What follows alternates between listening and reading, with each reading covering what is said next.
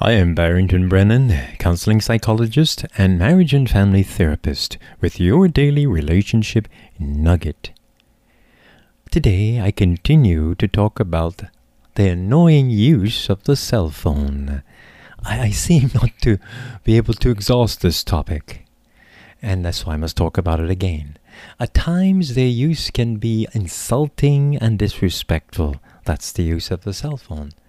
It is so terrible to see people sitting in church services, weddings, committee meetings, seminars, and all they are doing while the events are going on is texting or surfing the web on their cell phones or tablets.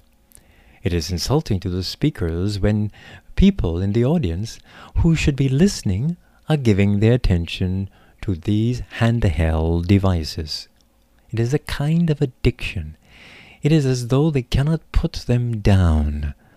There seems to be this constant need to get information and to know what is happening. True, there are some advantages in having a mobile device even while in a meeting.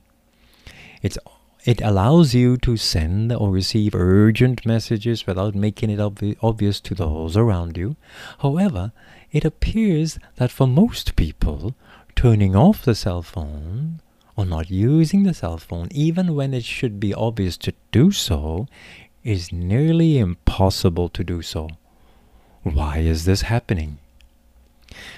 There is a chemical produced in the brain called dopamine, which some experts believe is the culprit.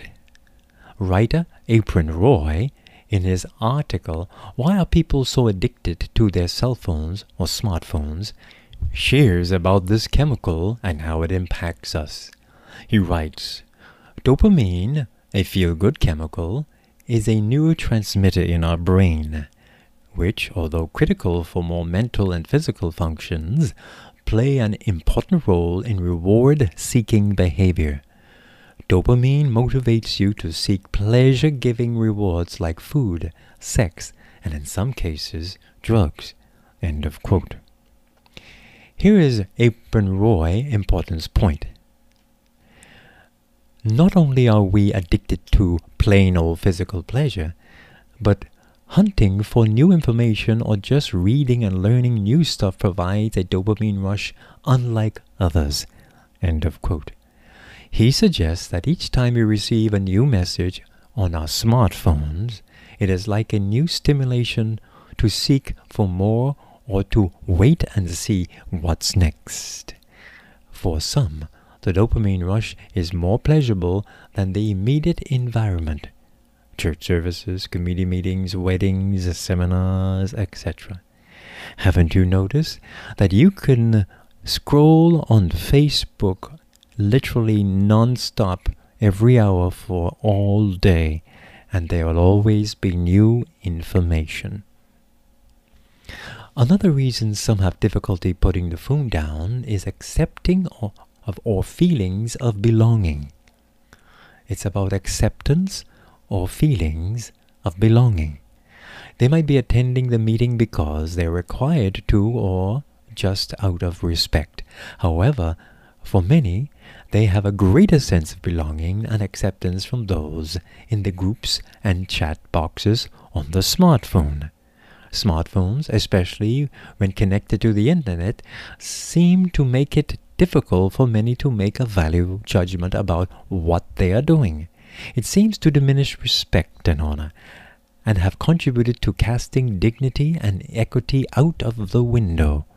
Thus, many do not really understand that the distraction provided by the cell phone in a public meeting is really disrespectful and even annoying to many around them. The truth is, many of us are married to our gadgets. Therefore, it is hard to break up from someone you love. Did you hear what I just said? It is hard to break up from someone you love. Let's get a little deeper. Psychologist Susan Krauss Whitbourne writes in her article this is why we can't put down our phones. That new research reveals what our phones have in common with childhood teddy bears.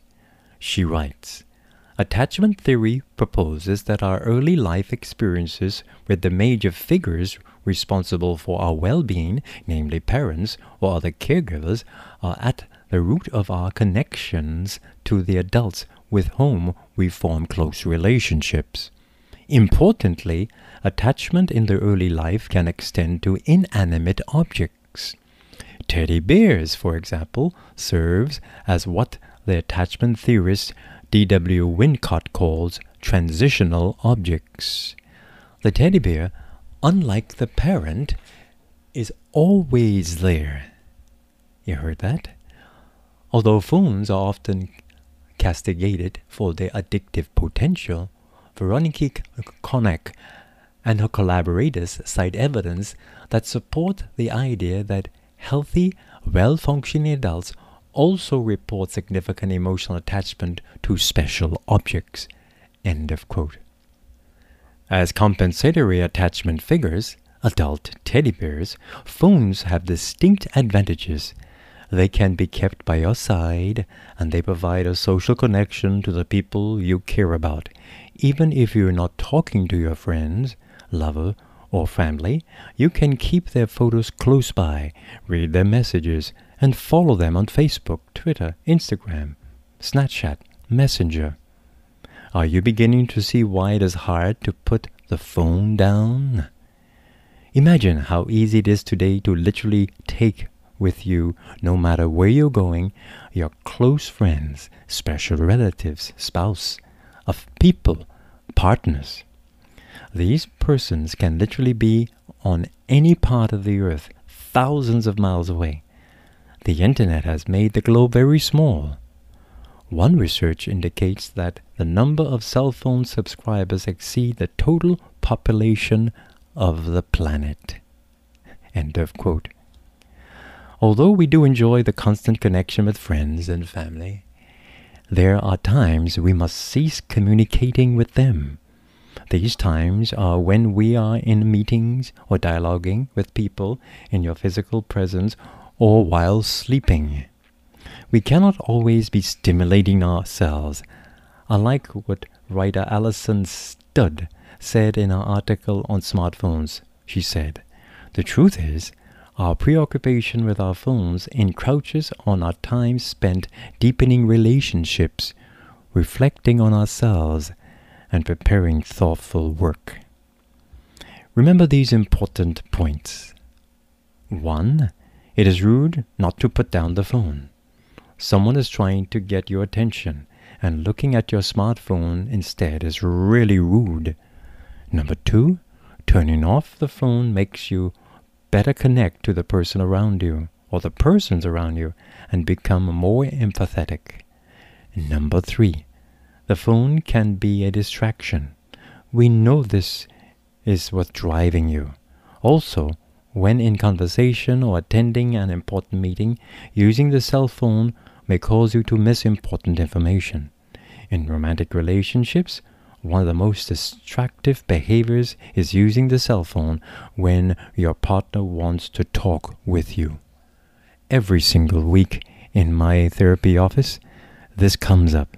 He's on the phone, she's on the phone. No attention to me. Please Let's be disciplined, respectful, and considerate. Start turning off the cell phone. Don't just put them on vibrate because you will still respond. Let's bring back the true and gracious practice of respect and courtesy. Do not let the cell phones be an annoyance to others. Yes, could we please do that? Take advantage of the wise use of a cell phone but don't let it get in the way of your loving relationships. This has been your daily relationship nugget. I am Barrington Brennen, keeping a smile on your heart.